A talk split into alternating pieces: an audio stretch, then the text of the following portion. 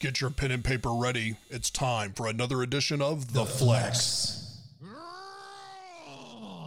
The absolute best fantasy football podcast in existence. So I'll say this, not to say that I disagree, but... I disagree. Oh my God. Presented by Broadway Sports.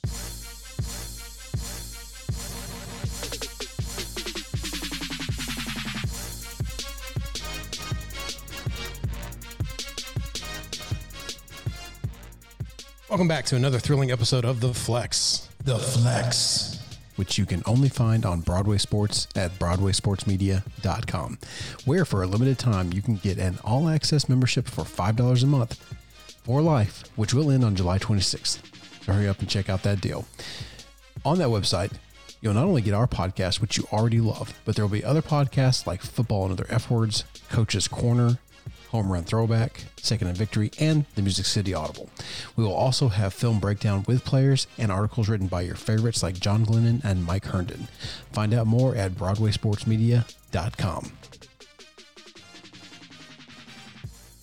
Got some news to discuss around the N F L landscape, as well as free agency, fantasy input, impact for those free agents. Uh, speaking of significant impact, we're going to check out our series on broadway sports media dot com, written by our own Zach Lyons. Hello.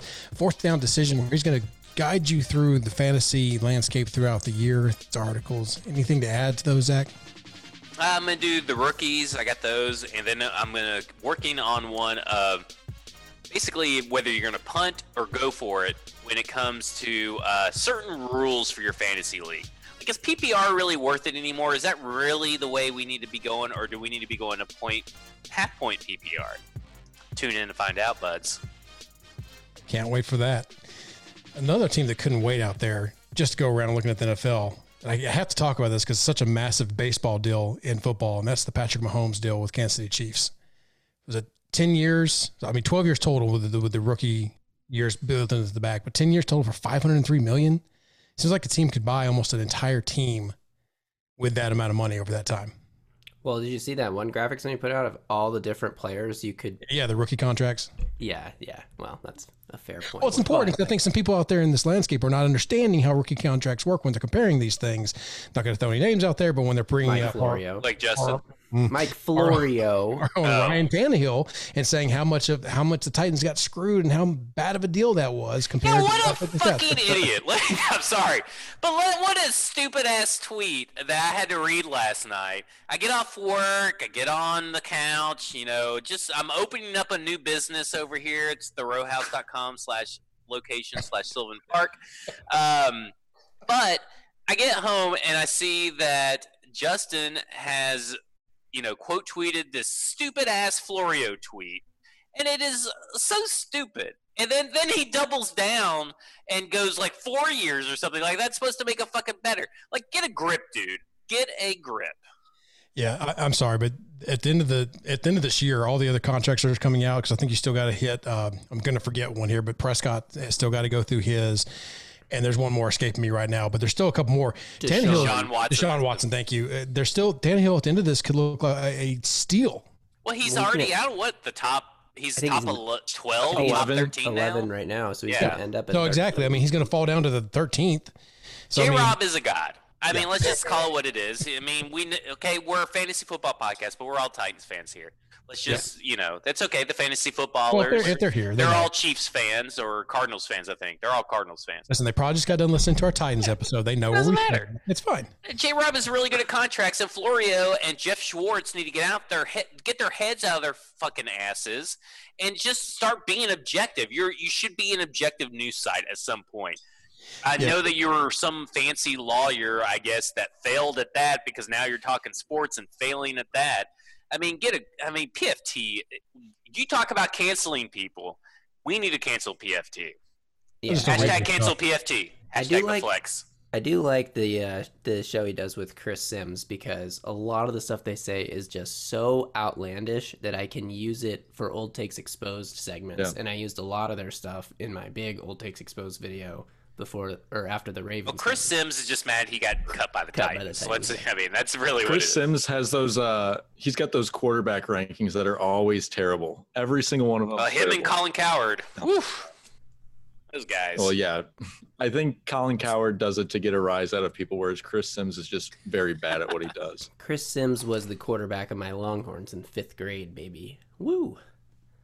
What was that? Uh, two thousand five? Does that make him better?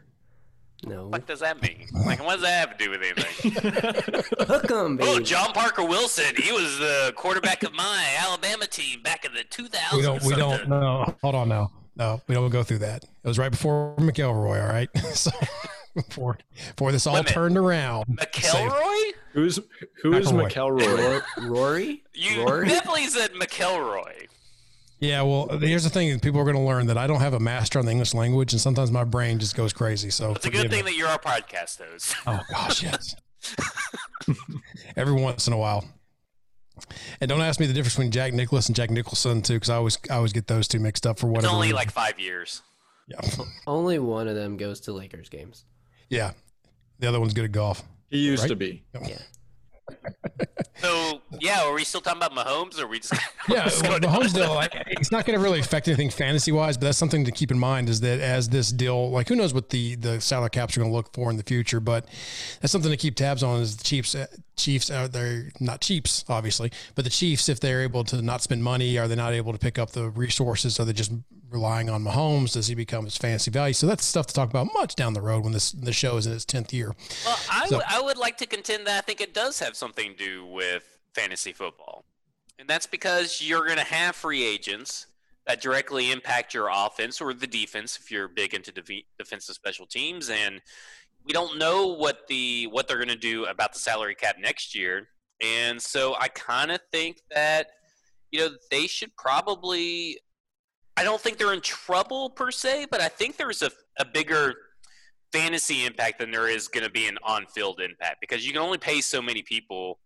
Um, right. Look at last you know, year. They were on your team. They were able to afford Sammy Watkins because he was on a rookie deal. Now they're not going to be able to do stuff like that. It's going to be Tyreek yeah. Hill and it's going to be Mahomes. And that's what I was going to be. Well, and then they have Sammy Watkins, Damian Williams, DeMarcus Robinson, Michael uh, Hardman, Michael Hardman, superstar in the making. No, he, I mean, that's what people said last year, and eh, he's and he all was right. the third receiver, and he put up more yards than the Titans' second receiver. Whoa, well, well hey, listen, let's, let's, let's calm down here. There, there's two different offenses there. I'm just saying, when Sammy Watkins has to leave because they can't afford to pay him anymore, Andy Reid doesn't miss on offensive skill players. Well, did y'all know that Ricky Seals-Jones was a tight end for the Chiefs? When did that happen? Oh, it was a one-year contract this year. Fantasy Titan or fantasy free agent sleeper. I'm writing that one down. Uh, okay, oh. Travis Kelce die. Well, he may. He not, I mean, you can't have two. You can't have two tight ends. J G just said he doesn't mess with offensive players, so you have to roster them now. No, no, I said drafting skill position players. Make sure I want to make sure y'all draft him over Kelce. All right, in yeah. our, in our do that. Do me that one favor, please. Kiss from that's what I was getting at, like, Ricky Seals. Well, that's what I was getting at. Is it not may not affect them this year was my only point because it is front loaded with the rookie contract and everything like that. So that the free agent I'm looking for is possibly down the ro- the road in a couple of years. That's going to be a little tighter. Maybe they don't get some of those big names on a, on just a snap budget like that. So, but one thing that other than the news that just I think broke here recently. Raheem Mostert uh, for the San Francisco forty-niners is, is now it? demanding a trade. What is his name? It's Raheem Mostert. It's Raheem Mostert. That's what I said. Oh, you, you said, said Mostert. God damn it. It is what it is. Just you got to roll with it. Listen, you just got to roll with it. I swear I, I thought I said Mostert. You said you Mostert. Like monster. I get. Like Mon- Mostert Eek. Well, oh, whatever. That is a good about. fantasy team name. All right, so it's an amazing fantasy team name. Wow. Like, uh, like um, ketchup and mustard. Yep. So another part of the big news going out there right now, just recently, was Mostert wanting out of San Francisco. Ooh. What that could? I do it again. Yeah. Just say most, and then ert. And other news around the N F L, not named Mahomes, is Mostert wanting out of San Francisco and how this could affect more the upcoming season than later seasons, as we just discussed, the looking at the players on his team, where he could end up going. This is something that's just come out and it seems like these running backs don't seem to learn, but that's probably a subject for a different channel, different podcast. Well, but now he's not asking for a lot of money. He's like, only asking no, for no, two more not. million dollars. He's asking to not be paid less than Tevin Coleman, who has not played. And wait, is it? Let's Tevin not forget Coleman? They still yeah, have Jared McKinnon Coleman. Too. Yeah, and who and they have Jared McKinnon, who they're paying as much as Coleman, who hasn't played. I a just did. The whole holdout thing doesn't seem to work out. Yeah, yeah, yeah, yeah. I, That's I all. I would we we agree. With and there. The other side of this is that he signed a three-year deal last year. So but after one signed, year, of he playing, signed it to be a special teams guy, though. That's kind of his point of contention. And now he's, you know, their lead back. And he's yeah. good. And he was good to the end of a little bit last year too. Yeah, that's true. He's Before not, he broke he broke his arm last year. Yeah, and and let's be honest here. It's a Shanahan-led offense.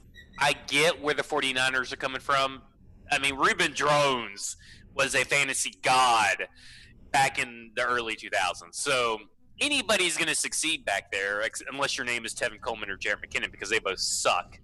Um, well, but, well, I mean, you got to stay healthy. I'm sorry if you're injured all the time. You suck, Marcus Mariota. Anyway, you have to – I think that you should pay him two million dollars extra dollars. What's the big fucking whoop? What are you saving that two million dollars for? When's Mariota going to I R? Yeah, it's happening. It happened Let's already. Go. Now get rid of those angry tweets. Good grief. Cheers. Yeah, I know it's not a big deal to pay him the two million dollars, but I guess I guess just from a fan's perspective about what it could do if he does get jettisoned off that team, if they just say, okay, we'll trade you, and they find a willing partner, like maybe uh, Houston can ship another couple picks for a running back out there too. Yeah. So here is my fantasy advice that I'm going to have to go back because uh, this will be out after I've already written articles. But now I'm going to go back to the rookie fantasy impact running back article, JaMycal Hasty. Get in some of that. JaMycal Hasty, draft him. If, if Raheem Mostert's gone. This is an undrafted guy out of Baylor who mm-hmm. that is what happens. You go to Kyle Shanahan's team. The lead running back from the year before finds a way to not be there anymore. And then this is a guy that you drafted in the last rounds of your draft, and you stash him on your bench, and you just wait. It will until happen. He becomes the starter. Yep. It will happen. I mean, Matt Breida. Um, Mostert is, himself? Yeah, Mostert Who was that other himself? guy? The other guy that you forgot. They have, oh, uh, they have Jeff Daniels or some Jeff shit. Wilson. Jeff Wilson. They have Jeff Wilson. Jeff Wilson.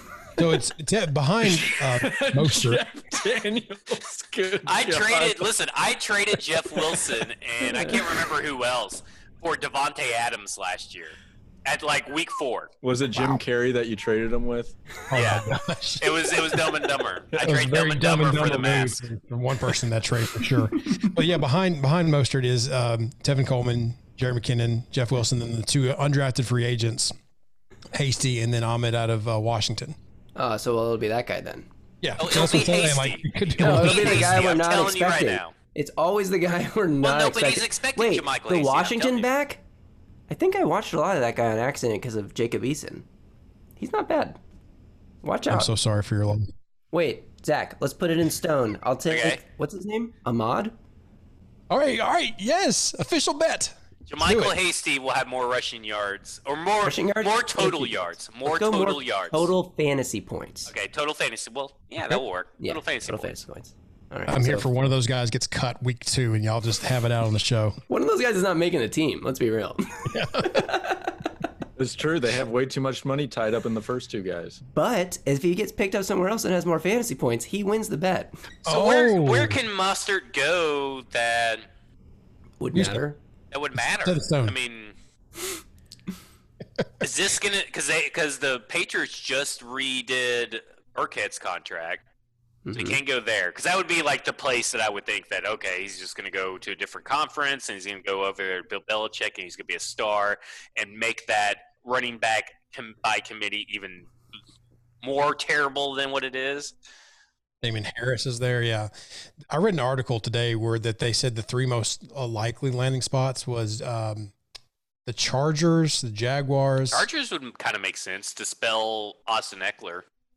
How would you feel if Ekeler, though, if they're bringing in someone who already is, you know, demanding starting type level pay.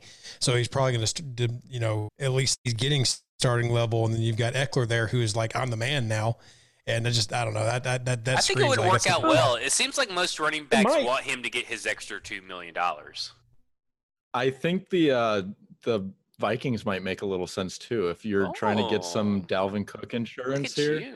you get him, get him much cheaper. And I mean, it's a similar system. Mm-hmm. That's fancy. And Mostert's not Mostert's not much of a pass catcher, so I think both of those scenarios would make sense because in uh, in Minnesota they got Alex Madison, who they like as a pass catching back. Yeah. The other the other place I like is the Steelers, just because you know. Their running back situation, everyone's injured all the time. So getting a guy like him for relatively cheap would that would sense, be that would Chicago be good. Bears is the other one. Chicago Bears. Yep, that's what this article said. Hmm, I could see it. Well, no, because they have David Montgomery and Tariq Cohen. Why would they need? Depends how much they like Montgomery because he had a terrible yeah, rookie. He was not. Let me say something. They did not give David Montgomery the ball enough, and it really pissed me off because I traded for David Montgomery at some point and.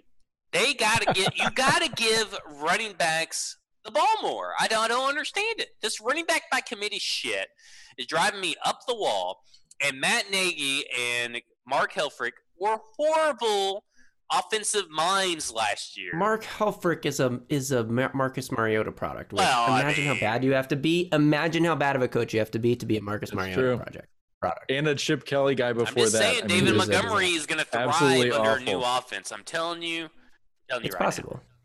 What about the Eagles? They like Miles Sanders, oh, sure, yeah. but they've been a back by committee kind of team for the last four years. I think I think they'll they know that Miles Sanders their three down guy. I'm I'm pretty high on Miles. I am too, but I'm not willing to draft him where the fantasy community is. Where they draft him. him? Like if he was, well, if you look at his A D P Over. on fantasy football calculator dot com. Yeah, I thought you were doing bros. fantasy pros by the fantasy bros. I'm on the Fantasy Pros Bros for the uh, targets. But anyway, Sanders is going eighteenth overall right now. Um, yeah, it's pretty hefty. P P R, I would yeah. probably do it. R B eleven. First nine picks are running. Damn, backs, that's high. To average. Yeah, R B eleven. I mean, he could easily be R B eleven, but he could also easily be R B twenty, oh, you yeah, know? I drafted in my keeper league last year.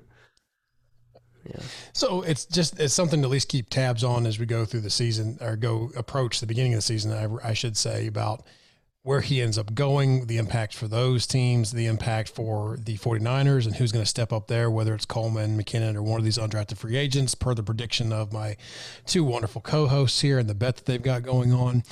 Uh, we'll discuss what's at stake there much later on. Once this time. Could be totally outdated by the time. Oh, it out. surely could. And, and I'll feel really great about this. So, but that does lead me into the other topic for the show tonight. And that's free agents who started, who are in new places or where, where they have left and what the impacts are, where they're going, some positive ones, some negative ones, things like that. So just want to discuss, start throwing it out there, much like we've talked about offline before, about some new faces and new places who really improve their situation by move by simply moving teams, and just start with the individual guys who actually moved. Who are you looking at that's going to have a better fantasy year than they did last year based on just changing from getting rid of the old duds and putting on a new jersey? Uh, I'm going to start with the wide receivers because there's a few, you know, wide receivers that I like and dislike, blah, blah, blah. But, and you can catch all these in depth on the Fourth Down Decision, which is on broadway sports media dot com. Just put in fantasy football and you'll find me. Anyway, the person that I think is being really disrespected right now is Robbie Anderson. Robbie Anderson is currently the wide receiver fifty-four, and he's going in the thirteenth round. We're talking about a guy who, in an offense last year, not only is it ran by overrated, crappy head coach Adam Gase and Al Loggins as the offensive coordinator. He had Logan. He had Trevor Siemian, Luke Falk, and a sophomore slump in Sam Darnold. Not to mention David Fells even got a few games yeah, in there. Mono, mononucleosis. They were throwing him the ball, and Rob, Robbie Anderson was still able to get five touchdowns and seven hundred seventy-nine yards. Now he goes to a head coach in. Uh, Matt Rule, who knows Robbie Anderson from his, their days at Temple together, where Tim, where he was the head coach and Robbie Anderson was the wide receiver. And he's not asked to be the number one guy. It's D J Moore, Christian McCaffrey, Curtis Samuel. You also have Robbie Anderson. Then you have Teddy Bridgewater throwing the ball. who we know that Teddy Bridgewater is safe. He can also go deep. He's he's a competent N F L quarterback. And I think, you know, this is the year since entering the N F L, Robbie Anderson has never hit one thousand yards. This is that year for him.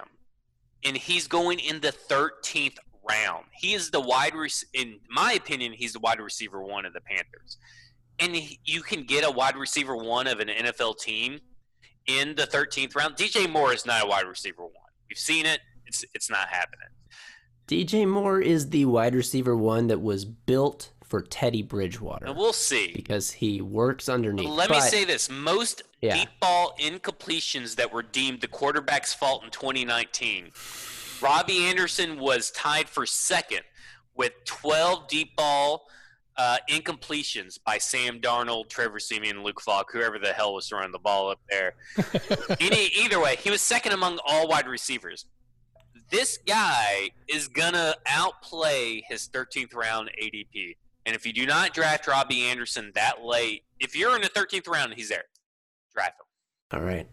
You didn't mention the most important part of Robbie Anderson's, you know, transition to Carolina, and that he's got the best offensive cord- coordinator in the history of football in Joe Brady. In the history now. of so, college how football. How could season. I forget? Joe Brady and an improved offensive line in the Panthers. Yep. I, I definitely think, I don't know if he'll be their wide receiver one, but definitely wide receiver two, because I I can't see Curtis Samuel outplaying. There him. have been times in my fantasy past where I was able to pick up Robbie Anderson for stretches, and he was very beneficial even in that Jets offense. So I could see it He's happening. He's not been bad. Yeah. I mean, we're talking about a guy that's been like five touchdowns, six touchdowns, seven touchdowns, four touchdowns. I mean, he's got the touchdowns, and that's really what you're looking for when you get a wide receiver. Yeah. Two years ago, he had a stretch where he was like between fifteen and twenty points for four or five weeks, I think, in a row. He was really consistent for a while. I so, gotta say, yeah, when definitely. you first when you first said Robbie Anderson, I was like, that's no. that's what I want everybody else to think at the drafts. But after you kept going for a little bit, I was like, you know what? You are actually one hundred percent right on that the one. The thirteenth round. And listen, if Joe Brady can get Teddy Bridgewater to throw deep half as well as he got us uh, Joe Burrow to throw deep, then we got to remember go, pre-injury Teddy Bridgewater was throwing deep pretty well to Stephon Diggs. I mean, he was doing it well, but he wasn't doing it often. Yeah, well, th- there's a difference, but I, I think that what Robbie Anderson is all all he needs is someone that actually can throw the ball well, because he ain't getting out Sam Darnold, and James Morgan, future M V P, wasn't on the Jets yet. Right. This is so going to be a running the, theme throughout. Imagine the production if James Morgan. See how I bring it all around. Nobody knows about that. Oh, well, that'd be a job there on. on oh, they'll uh, know. By the way, I was pretty low on the Panthers, as you guys know, but I've read some stuff and I've listened to you talk, and I've realized some things, and like, you know what? So maybe we're not crazy. Yeah, they're not intentionally tanking. They're not going to intentionally tank, J G. You know what?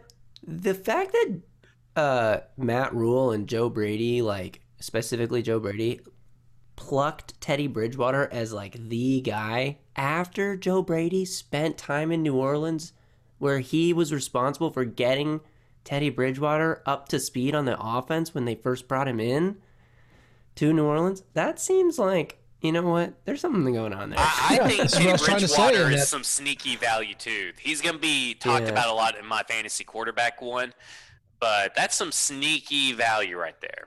My yeah. friends will tell you I was really high on Bridgewater when he came, when he came out of Louisville. I wanted the Titans to draft him that year. I did actually, too. When they got, when they got what, what was that city called? Louisville. There we go. I thought I heard of Louisville. They yell at you. Sorry, my family's from Louisville, so. Oh, oh. Louisville. Yeah. So, so now, now I'm not so crazy for bringing up Bridgewater in the past about he could be a, a sneaky thing, to, somebody to keep your tabs on throughout the year. See how well, that. You've never past. brought that up, and the there's no recorded oh, history yeah, of it. That's yeah, not going to show the light of day. Fine, fine. Yeah. yeah, but you can bring it up now. Yeah. No, I, I think that Bridgewater is going to be, have a much better season than people are thinking of. If you go back and think about what he was pre-injury, you know, before his knee just absolutely exploded, and then see what he did down the stretch with New Orleans, uh, or when he came into the stepping for Drew Brees, and he, he wasn't electric by any means. I didn't think that he could go be an M V P, M V P candidate, but I think that he could definitely lead a team that has some talent around him. And that's what Carolina does. And they've got a good offensive coaching staff to help direct that too. So I don't think he's a crazy pick to keep your tabs on when you go into a draft. What's his current A D P? You just said, right? thirteenth round? Oh, no. Uh, I'm talking about Teddy Bridgewater. Oh, Teddy B? Teddy B can't possibly be drafted. Uh, two hundred third. He can't be getting drafted? two hundred third, fourteenth, fourteen point oh nine. Quarterback twenty-seven right now. Are you serious? That's how low he's going? And let me tell this. He has the second, no, thirty-first easiest schedule. Wait a minute, is that the best, easiest schedule? How do y'all want me to say these? Either way, he's in the green and he's second. He has a really easy schedule so as a schedule. passer for okay. fantasy football.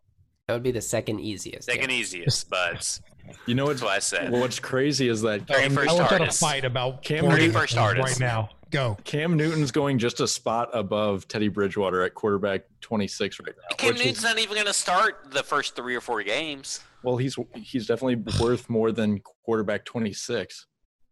This site has Cam Newton over Joe Burrow at Q B twenty-three. Oh, well, that site, throw it out did the window. Did you make these rankings? I did not. I bet, the, bet these sites are looking at. So, well, give us somebody else to talk about that's not Panthers related, J G.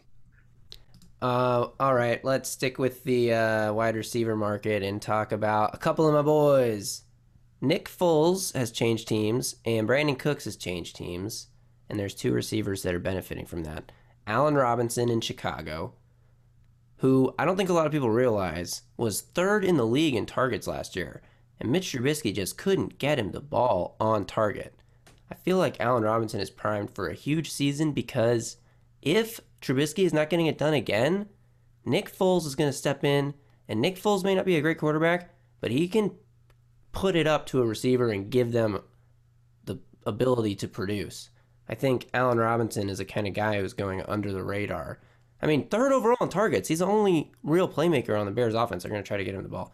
And then my other boy, Robert Woods, who was ninth in the N F L in targets last year, and that was with Brandon Cooks on the Rams. And Brandon Cooks traded to Houston. That opens the door for Robert Woods to pretty much take all the outside snaps at the starting receiver spot where he's a steal. These are guys that could be league winners at the receiver position. Well, I can already tell you that me and J G are probably never going to agree on anything. And I don't know who you should listen to, the guy who wins championships or the guy who just makes it and falls short. So Ooh, anyway. Shots fired. I win my family. What he's leaving out is that Van Jefferson has been drafted to the Rams, and he's going to still eat into the targets. And when anybody was injured, Josh Reynolds he filled in fine. This isn't going to change the the target distribution in favor of Robert Woods because he could barely get open. He's just a guy. How did he end up? Just in, a fantasy guy. How did he end also, up the Rams didn't have an effective running game last year. This year they will yeah. with Cam Akers, which I believe opens up the entire offense. They didn't have an effective Except running game. Except for he'll still targets because he's a pass catching running back too. Right. He doesn't have to come off the field. I mean, Todd Gurley was one of the most targeted receivers in the league two years ago when he. But was... he's a running back. He's not a receiver. So, anyways, that just proves my point that you have no clue what you're talking about. And then how how. How? Because what? He's not a receiver. He's a running back. You called him well, a you're receiver. You're talking about Cam Akers. You're talking about Cam Akers. Is, he is a running back. No, you said Todd Gurley. Yeah. After Cam yeah. Akers. In response yeah. to Cam Akers. I said he's is a gonna... pass-catching running back, and he's called Todd Gurley a receiver. Todd Gurley is a pass-catching running back. I didn't call Todd back. Gurley a receiver. I said oh, Todd Gurley was taking a You'll You'll hear it when you can't... get sent the audio files. No. I don't... Anyway. Can you guys back me up? Then on top of that, crazy? Like Nick Foles, I mean, are we – how does he improve Allen Robinson's overall season if he's only going to start a little bit later in the year? I mean, you're talking really about a that guy good? That's already third in the league in targets, and Robert Woods already ninth in the league in targets. If these guys get bumps, or if Robert Woods, who only scored two touchdowns last year, just has a positive regression to the amount of touchdowns a guy who is ninth in the league in targets would typically score. If you look at Warren Sharp, Sharp Football Stats' metric for amount of, like, the expected number of touchdowns you'll score based on your receiving yards, Robert Woods had the highest discrepancy between the actual amount of touchdowns he scored and the number of touchdowns he was projected to score based on his yardage. If those things average out, and if Robert Woods can get more targets than last year with a huge guy like Brandon Cooks gone, I mean, Van Jefferson's coming in to eat into Josh Reynolds' snaps. He's not eating into the established guy, Robert Woods' snaps as a rookie. I mean, I feel like this is a Robert Woods conversation everybody has every year. They're trying to talk themselves and look into the, the, the mystical stats in the world of the what-ifs. It's not a what-ifs, though. I mean, yeah. it's uh, – So what do you think he is, J G? Do you think he's wide receiver two? You think, or are you, with this bump, thinking he's wide receiver one material? I'm drafting him as one of my wide receiver twos because I think that's where he's going, and that's how, what I feel you can safely rely on him to be. But to me, he's a guy I'm targeting specifically over some other wide receivers that you kind of know, like over a Calvin Ridley, over uh, Tyler Lockett. Oh, oh no, no, no, no, no. Oh, my, I agree with word. you on two of the three, but Tyler Lockett's a fantasy stud. He's borderline oh. wide receiver one.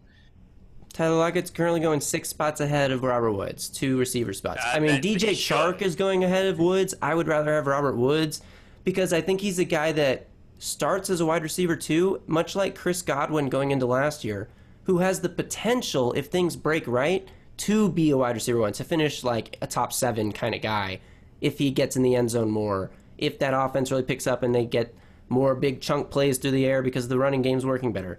I think that those are all possibilities. And then with Allen Robinson, like I said, the Bears want to get the ball to Allen Robinson, and Trubisky couldn't do it. And I'm not saying Nick Foles is a great quarterback, but we've seen him be way better than Trubisky. He's been with Matt Nagy. They were in Kansas City together. He's going to know how to run this system. The, the coronavirus shortened offseason shouldn't affect him too much because he's been in the system before.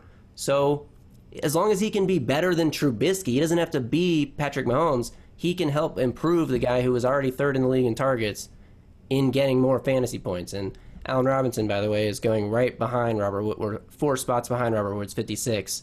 So you probably don't end up with both of these guys unless you take one of them in your flex. The flex. So I, I will, I will say this. Say this. Uh, okay. uh, Are you stealing my words now and my phrases? You already steal my notes every podcast? Okay, go ahead. Go ahead. I, I feel like it's a fairly common saying to transition into a word of thought and to get the, you two to shut the hell up for a second and let somebody else on the show talk before, okay. before we all come across the screen at each other diagonally on mine. So it's all in good fun. Oh, I know. Uh, I, I think that you have to consider, too, I think you were alluding to this a little bit with Foles earlier. Who's going to be throwing these guys the ball? I got to see a little more improvement out of Jared Goff because I think he took a major regression. I just don't have a whole lot of confidence there. I think they're becoming – they're going to have to do something different than they did because I don't think he's the quarterback they thought he was. And you saw that last year. And, I, and in my opinion, I think that continues. They may change their offensive philosophy a little bit, and I, I don't see why they wouldn't. That's a smart – be a smart move based on what I saw last year. And when you look at Chicago, Foles, he's following kind of that uh, Fitzgerald uh, – second coming of Fitz, uh, Ryan Fitzpatrick, I should say, uh, where he gets starter money, sucks, goes somewhere, replaces a starter, and he's brilliant, right? So if that's the if he keeps doing this kind of a stuff, I mean, history shows that he's done that. So I'm just gonna, I'm just joking, half half joking. But if he does continue that process and he goes to Chicago, then that's got to be more. I, I'm more confident in your Chicago pick over your Rams pick. Okay, I do think I'm higher than most people on the Rams. I'd go Robert Woods over Allen Robinson, and here's why: because he's consistent. You you yeah. can, and we've, I think we said this on a podcast that's probably never going to see the light of day, but if you need nine or nine points in standard or twelve points in P P R from a wide receiver, Robert Woods is your guy. He's never really going to fall below that, but he can really, at on some games, like one or two games, he can really hit above that. He's a consistent right. – he's he's a Julian Edelman kind of receiver. He's not sexy. I'm not really spending a lot to go get him, but I'd be happy to have him in like the sixth or seventh round. Uh, I, I feel to me that's so appropriate. So if he's wide receiver three, you're happy. You're happy. You're, yeah, I mean, like he's a flex guy. I don't want him to be a weekly starter in my opinion. I'd be happy with him as wide receiver two, but I do think there's way less projection with Robert Woods, who you know who his quarterback is, you know where – where he's going to get the ball largely. But with uh, Nick Foles, you don't know. Maybe he likes Anthony Miller more than he likes uh, Allen Robinson. You have no idea what's what that situation is going to be, who he's going to have comfort with. They also throwing. have ten tight ends. But they, yeah, Jimmy Graham. Yeah. One, one of the Jimmy biggest Graham. losers this offseason, but who knows? You can't. Here's the thing. Nick Foles can't go to Allen Robinson. He can't go to uh, Anthony Miller and be like, dude, Jacksonville, what a shit show, right? But he can bond with Allen Robinson over that. Hey, let me ask. yeah, because yeah, that's true. a great relationship. That is pretty true. Okay, I'm gonna, I want to ask Greenlaw and Ryan, who would you rather have? Would you rather have Robert Woods or Keenan Allen? Uh, Keenan Allen. With Tyrod Taylor? Justin oh, Herbert. Justin Herbert's going to start. Justin Herbert. I mean, Jared Goff's terrible also. Let's try not to sugarcoat that. Jared Goff is about to have a little bit of a bounce back year. I'm high on the Rams. I'm taking the Rams over. I have confidence there. Ryan, so did you go Keenan Allen? Yeah, just That's, because those I think are pretty Allen. close, though. Robert yeah, Woods yeah, or Tyler Lockett? I'm, Tyler Lockett? Tyler Lockett, easy. Okay. This Robert show is high on Tyler Lockett. Robert Woods or uh, D K Metcalf? Robert Woods. See, I, I I go to a lot of my decisions about who's throwing the ball, and I would I I think I'm taking my chance on D K Metcalf because I think that he's going to get those big chunk plays, and I think that one or two of his catches a game could equal four or five from Robert Woods. Maybe Robert Woods or Stephon Diggs. Oh, Robert, Robert Woods. Woods. I'm sorry. I'm not trusting. Oh, really? I'd say I'd go Stephon Diggs. Go the Bills. Josh uh, Robert Woods. Last one. Robert Woods or um, T Y Hilton. T Y Hilton. Mm. Mm, probably T Y Hilton, I guess, because he's the number one guy there. Every wide receiver I named start is getting drafted according to fantasy, the Fantasy Bros of Fantasy Pros after um, – Robert Woods. So what you're saying is there's some good value to be found if you don't quite hit on your Robert Woods. And Calvin Ridley at forty-three, it, as the forty-three overall player right now is utterly ridiculous. And we don't have to get into that tonight, but we'll talk about overdrafts later. I mean, there was a deleted ridiculous. tweet where he made a top five for somebody, so. Yeah, he did. Was he the third? I think was he was number three on that list. I don't know if we want to. Oh my God. Wide receiver seventeen. Give me a oh. break, people. My God, did you watch football at all last year? So, Greenlaw, do you have anybody else you're watching for out there in the fantasy landscape that change teams that people keep yes. tabs on? So, I think my big uh, guy to that changed teams this offseason was Hayden Hurst, just because of the situation he's in. So, last year he was tight end thirty-four in uh, at. He was the second or third tight end in Baltimore system, and now he's going to be clear-cut tight end one in a system that made Austin Hooper tight end number seven. So I think just based on volume alone, I think he's going to be a probably a tight end one and a guy you can plug and play in your fantasy lineup every week. With a disclaimer, it's not hard to be a tight end one no, in fantasy no, it's, football. It's not hard to be a tight end one, and I don't think Hayden Hurst is this amazing player. I just think he's going to have a lot of opportunity. Right, but the barrel does – you are scraping the barrel once you get past a small amount of guys. Though. Yeah, like so, I mean, seven. You want you yeah. want to try to – that's what I'm saying. Like So, like, in a twelve-person league, when you're looking at this and you're looking at tight ends, you want to look at – you always want to look for that tight end no one's expecting so that you can grab him a little later. So I, I what Greenlaw is saying is that may, maybe not everyone's going to have him at the top of their list. They're going to take the known guys, the names, and here's right. here you've got someone who you can grab later on who's going to put out similar numbers because of the situation he's in. Well, Darren then, uh, Waller is going in the fifth round right now, and to me in P P R leagues – and to me, that's crazy. That is utterly crazy for a tight end, even in P P R. And so I'm with Greenlaw. I think Hayden Hurst, and, you know, I think that's a good one. I mean, it's not sexy. It's not, you know, it's no Robbie Anderson or, you know, Robert Woods or anything because we all agree on it. But he's, he's uh, going to be a guy I, that's I mean, going to be think, available. I think that's too. a good one. I think that's a viable, like, that is a good fantasy tip. Thank you, Zach. You're welcome. Zach can plug me as well. Yeah. You can find him at robert greenlaw dot com. Is that true? Yeah. yeah I, I just bought the domain. Oh, he does have a Twitter handle if you'd like to give that right now. Yeah, it's, yeah, it's at, Bob Lablaw on Broadway. Uh-huh. Got it. It's at Rob on Broadway. Bob Lablaw. Uh, Rob, didn't you have another big receiver you want to talk about? Oh, you, well, I like DeAndre Hopkins. Who doesn't? Oh, I... He's on the he's on the he's in the article. He's in the article. We could talk some DeAndre Hopkins. He's, I mean, because he's going I love to like, some Christian Kirk. Oh, well, J G does not like Christian Kirk. Christian Kirk sucks. Christian Kirk is an overrated product of Kyler Murray, who not reminds true. me a lot of Taywan Taylor, but in a more pass-happy offense, given the opportunities that Taywan Taylor never actually earned. You know why he's saying this, Zach, is because Christian Kirk is a Texas A and M guy, and J G That's cannot stand him. This is not true. I, look, I watched every throw that Kyler Murray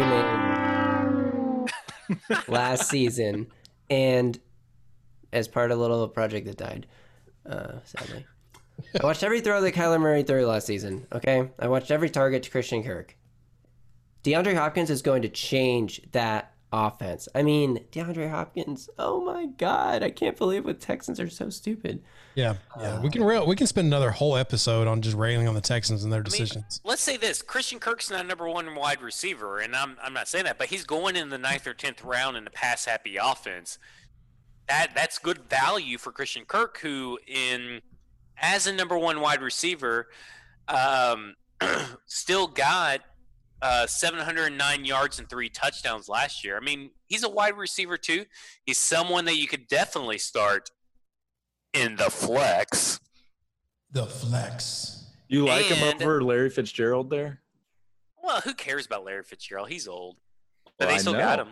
He's still but I will say this, they, they fifty-five point four percent of their offensive plays were pass plays. And I think Christian Kirk is still going to carve out a role. I, I really love DeAndre Hopkins. And in fact, he's my wide receiver one in fantasy. Yep, I agree with that. I don't see – he was like wide receiver seven or something like – wide receiver nine last year. And going into that offense, I he's going to get so many targets. It's going to – he he would be my number one wide receiver as well. There's no re- – and I, and I can really appreciate – and I can draft him. Because he's not a Houston Texan. Yeah, right. So. You don't have to feel bad about it. You don't have to feel bad about him dunking on the Titans. But talk about a symbiotic relationship. DeAndre Hopkins is going to improve, and I think Christian Kirk's going to improve, which makes Kyler Murray improve. Mm-hmm. All this because of one trade and not a free – it's not a free agent move, but because of one trade it's that really place, yeah, matters in the fantasy world. Big time. So you think uh, – someone we talked about earlier, you, would you take uh, Christian Kirk or Calvin Ridley? Where they're drafted, Kirk. probably Kirk. Okay. Where they're drafted. forty-three for Ridley yeah. is insane. I can't yeah, that's, wrap that's my fair. mind I just, around that. As a player, though. As a I player, mean, as a player, right? I take Calvin Ridley, Calvin but Ridley. I don't know what's going on in Atlanta that he kind of disappeared off the fantasy landscape. He was really that. good his rookie year, and then he just like – Well, even his rookie year, he was in and out. I mean, yeah. he does that. He has three touchdowns. I think at least Christian Kirk, you know that Christian Kirk's – and I think DeAndre Hopkins helps Christian Kirk more than DeAndre Hopkins actually helps Kyler Murray. Oh, let's think about that's, that. That's fair enough. I mean, you've got one of the best, not one of, the best receiver in the game going that's going to uh, demand more attention from defenses. You can only think that the number two, number three guys are going to benefit from that more than if, when they were the one and two guys last year. So how about this? Would you guys rather have Tyreek Hill or DeAndre Hopkins?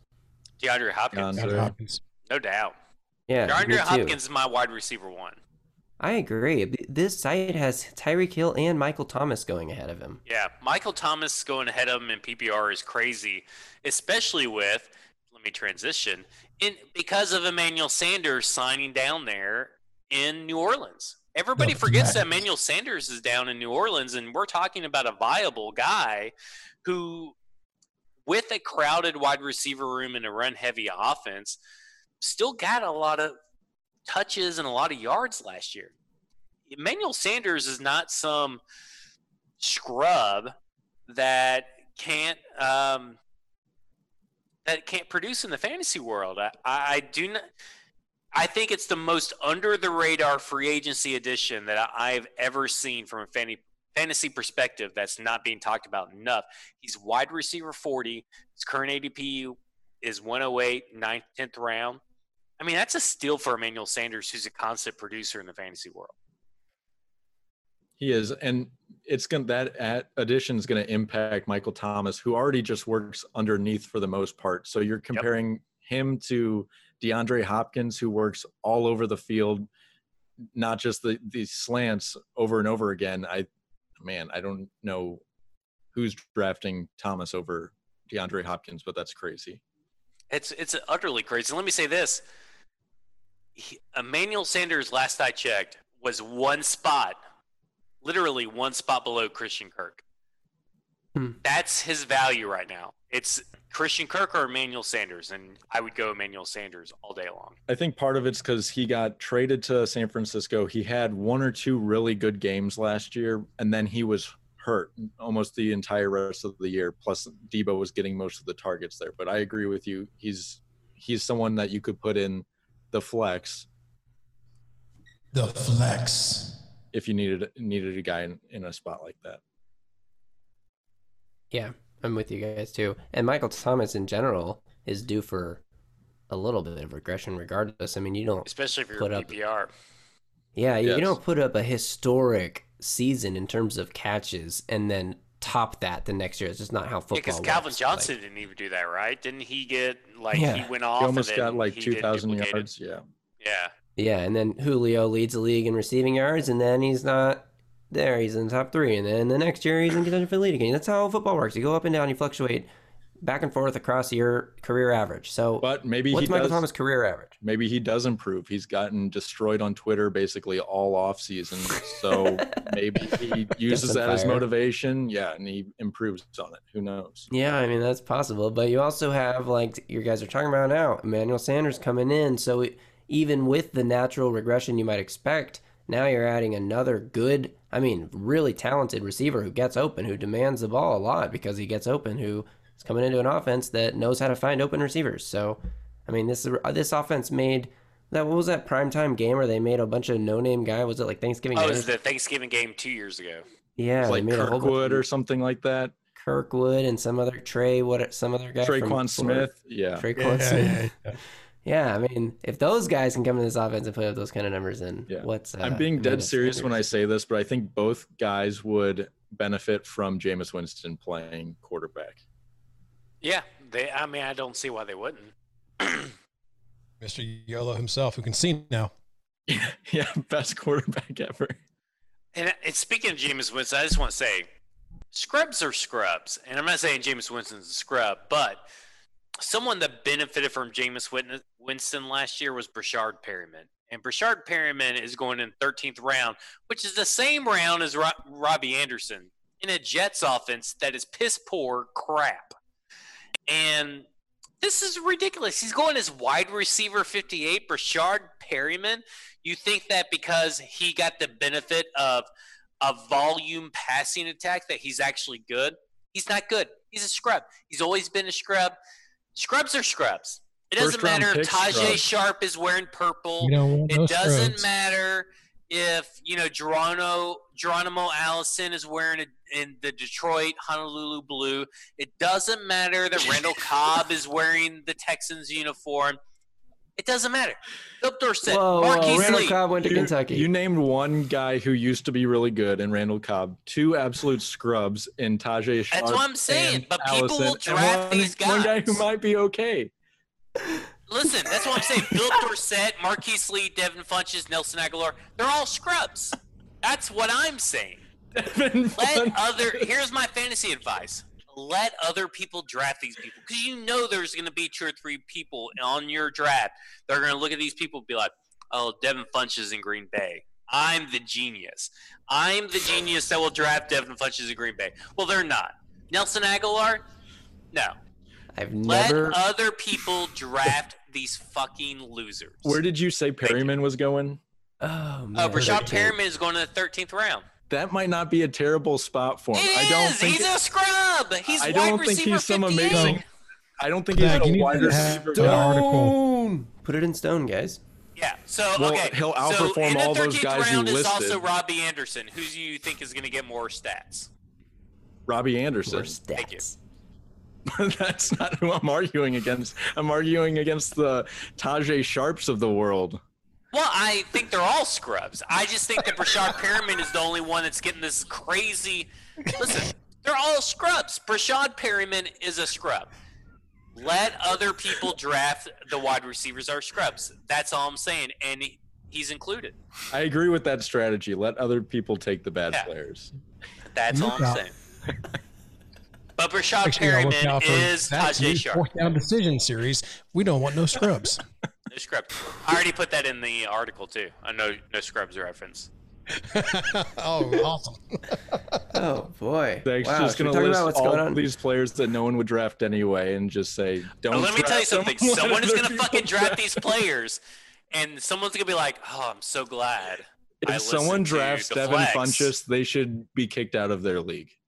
But who else are they going to draft in Green Bay? Because it's that's it. He's the only other wide receiver. It. Don't draft anybody else. He's the only yeah. other wide receiver. Alan Lazard, bro. Aaron oh, Rodgers yeah. loves him. Oh, what's someone that? Everybody gonna, loves. I'm telling you, Kumaro, J, uh, Jake, Jake Kumaro. Kumaro. I'm telling you, someone in your league is sitting right now looking at this, and they see Devin Funchess down there. This is the guy.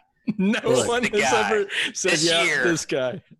Look, this everybody loves Hakeem Butler, right? Well, Alan Lazard kept Hakeem Butler on the sidelines until his senior, until Butler's senior year. And Lazard is in Green Bay, and Aaron Rodgers likes this guy. So I'm just saying, if there's a Green Bay receiver you're trying to take a random flyer on hoping for the best, it's Alan Lazard. Well... Yeah, but you're, someone out, else is going to be drafting. To... Listen, you draft Alan Lazard in the thirteenth round while someone else drafts Devin Funchess. For the record, Akeem Butler is not good. So you uh, would make your scrubs list. Don't draft him. Yeah, definitely not. So we've got a no scrubs list. We've got a lot of things to look out for. One other dis- situation that should be improved for some players, or maybe it's not, is what's going on in Tampa Bay with them getting the greatest quarterback of all time in Tom Brady, and what's going to affect that offense. And I see the quotations. I'm just saying it's going to be very interesting to see if Tom Brady is the GOAT in his fading years, or if it was all Bill Belichick. And those are discussions for a different cat podcast and a whole other time, because that's a very interesting case study. But he is going to Tampa Bay. There are some weapons there. Who benefits the most? Are the tight ends viable now with Gronkowski? Just what are you looking for there? We'll start with Greenlaw, since we haven't really started much with him on a lot of topics tonight. I think the guy it hurts the most is Mike Evans, because, you know, he's the big deep ball guy, and Brady's not a deep ball thrower. He really hasn't been throughout his career except for when he had Randy Moss. But Mike Evans isn't that type of guy where he's going to get all, you know, three yards of separation. Uh, Chris Godwin probably – I don't know if he benefits more because he was already so good last year, but he's probably a guy who's you won't see a ton of drop off with him. And then uh, who's the running back they got? They got someone just out of necessity. I'm blanking on his name. Oh, D, not, uh, uh, it's the guy from Vanderbilt, right? Bond. Yeah, Sean Bond. Yeah. But he's not out of necessity. He's the guy. Right. I'm in on Keyshawn Vaughn from a fantasy perspective. Yes, that doesn't exactly. make him great. I, I agree with you guys one hundred percent. Not not someone – he's kind of like Hayden Hurst. He's going to be there based on opportunity alone. That was oh. weird. And Zach just has a profile picture now. Wow. That was crazy. Ronald Jones is still there too. Ronald I'm Jones still here, but I'm going to pee. Ronald Jones is bad. So Mike Evans is, is someone you're looking at that's going to be, and I agree with you, because especially in, in you're talking about Brady deep ball with Moss. That's just something you can't categorize, because that's Moss in his prime. That's Brady in his prime. I'm sorry. You, yes, Brady in his prime. You can't draw that comparison and think that Mike Evans is going to do well just based on that. But what does this do for J G? What does this do for uh, Godwin?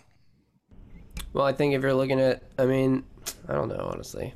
I mean, it depends how much Godwin plays in the slot versus playing outside, because if Brady's coming into Tampa Bay, I feel like there's a better chance that Brady goes to Bruce Arians and says, Bruce, this is the offense I've been running for twenty years. I'd much rather teach this offense to your team and to you than try to hope that a new offense will be good for me. But I'm willing, obviously, to take on whatever. I mean, I'm sure they're blending hybrid stuff there, but I mean... There's going to be a, I think, Julian Edelman guy in this new Bucs offense that's probably going to blend what Brady does with what Arians does, because I don't think the running backs in in Tampa Bay can do anything that the running backs in New England have been doing for the, at least the last few years. I mean, Brady's offenses have shifted throughout his career, but at this stage of his career, you know, like you said, he doesn't take a lot of deep shots anymore. So I think that Chris Godwin working underneath, working slants, I mean... As much as we talk about A J Brown and uh, Jonnu Smith being Yak Monsters, like a guy you see on a lot of those lists, in, sometimes in between their names, is Chris Godwin.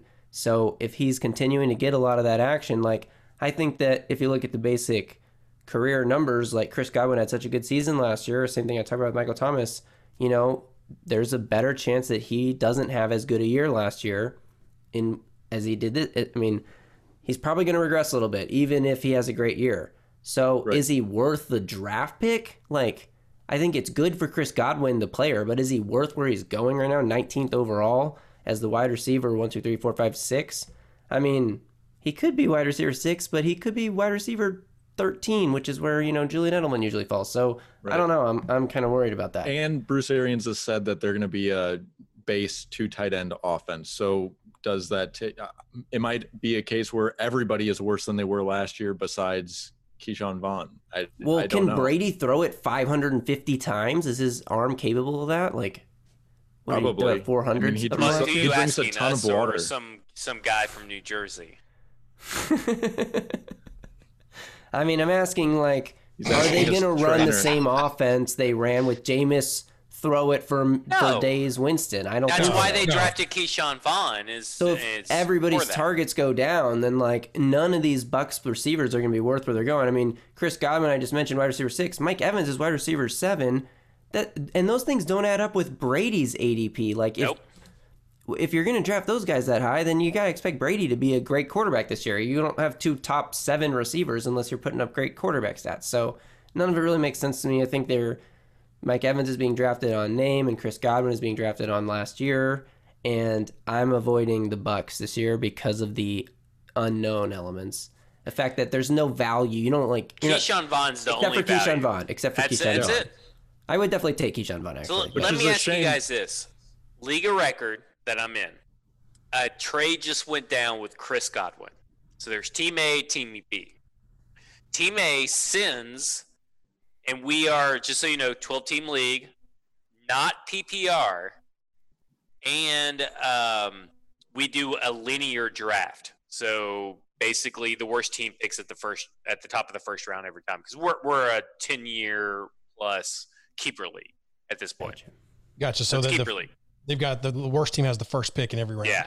Okay. So, so Team A sends the first his first round pick, fourth round pick, eleventh round pick, and Chris Godwin to Tim Team B, and Team B get Sins second round pick, third round pick, seventh round pick. He sent a first and Chris Godwin? Yes. And Chris Godwin, I believe, is a Uh, twelfth round keeper, maybe six, he may be six. I have to remember well, how it works. Is okay. Team, is Team A um, picking towards the end of first round? Or the, not that it matters too much, but I'm, what I'm saying is, is Team A T- Team picking, A is picking seventh. Because where's Team B picking? Team B, we are waiting for the N F L uh, T- or Fantasy League draft lottery to take into effect. So we did the first, the people that made in the consolation bracket. Do an N B A style draft lottery. Nice. I like Pretty that cool. a lot. Yeah. Nice. So you said the guy who's getting Godwin sent or got the first Godwin, and then what other two draft picks? So one guy's getting Team A is sending first round, fourth round, eleventh round Chris Godwin. So he's giving up a second and a third for a first and a fourth, and, and Chris, Chris Godwin? Godwin. Yeah, that's I, the guy who's getting Godwin stole that. Yeah, that's that's, that's, right? that's what I said. I mean, that's insanity. He's now got two first-round picks. He's going to be able to draft a wide receiver if he wants. That'll be wide receiver one, and have Chris Godwin as your wide receiver two. Yeah, Chris Godwin is a six-round keeper, so you he only loses his six-round pick. The guy who gets Godwin. Yeah, I mean, well, Chris Godwin's going in the second round, so that's a yeah. freaking steal. Yeah. So he gets two say. firsts, and his only other real viable keeper is Chris Carson, the guy getting Chris Godwin. So, so and Chris Carson...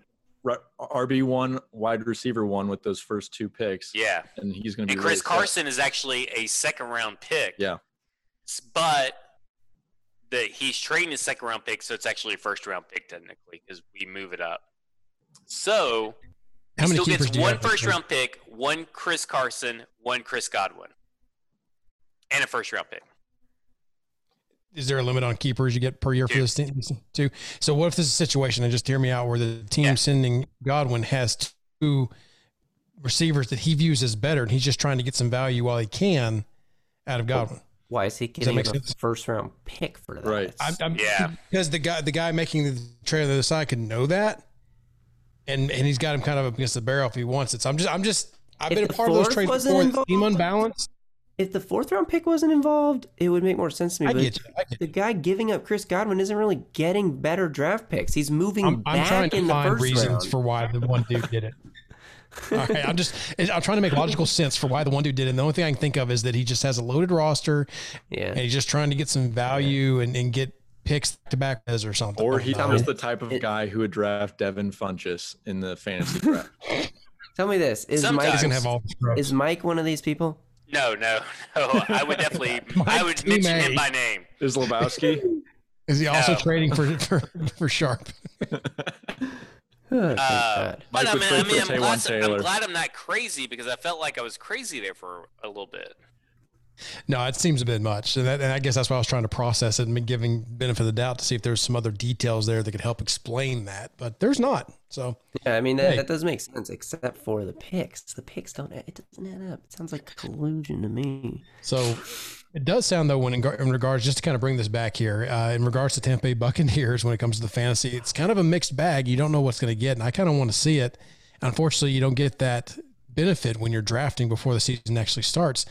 Is, you know, what's the position that's going to be the most at the end of the season? Is it going to be the tight ends with O J Howard, Gronkowski, and Cameron Brate?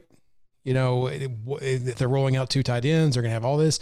It's a lot unknown there. With Brady, his arm failing him, I got to think the tight ends are going to be more va more valuable in that offense with all the factors involved. But we'll see. But I agree with Greenlaw to a T when he says Mike Evans is going to take the biggest hit here with Brady joining the Bucs. What about Gronk? You guys taking a shot on him? No, it's kind of like a Bears South situation where they have a million tight ends and you don't know what they're going to do with all of them. Are they running four tight end sets now? Like, what's going on down there? And what I mean, if I'm in the sixteenth round and Gronk's still there, you bet your ass I'm drafting him. You know he's not going to be there with all the hype going on with this. I'm just saying. I mean, that's the only way I would draft him. I'm not drafting him like the anything anything above the fourteenth.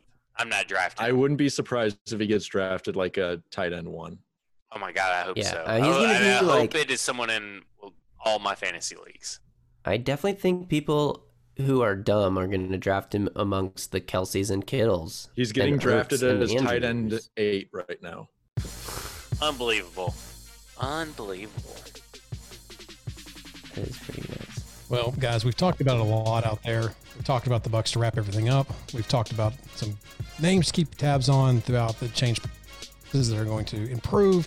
And if you get these guys, if you listen to J G, he's going to, you're going to have a great season. You'll fail miserably in playoffs, but you're going to get there. He's going to get you to the promised land with a number one seed, and you're going to lose to the wild card. But there's a lot of good information there. That's going to do it for us this week. Remember to be sure and check out all the other podcasts and articles other than Fourth Down Decision, but check that out too on the Broadway Sports has to offer at broadway sports media dot com. Also check us out on Twitter at Broadway T N. So until next time, we'll see y'all.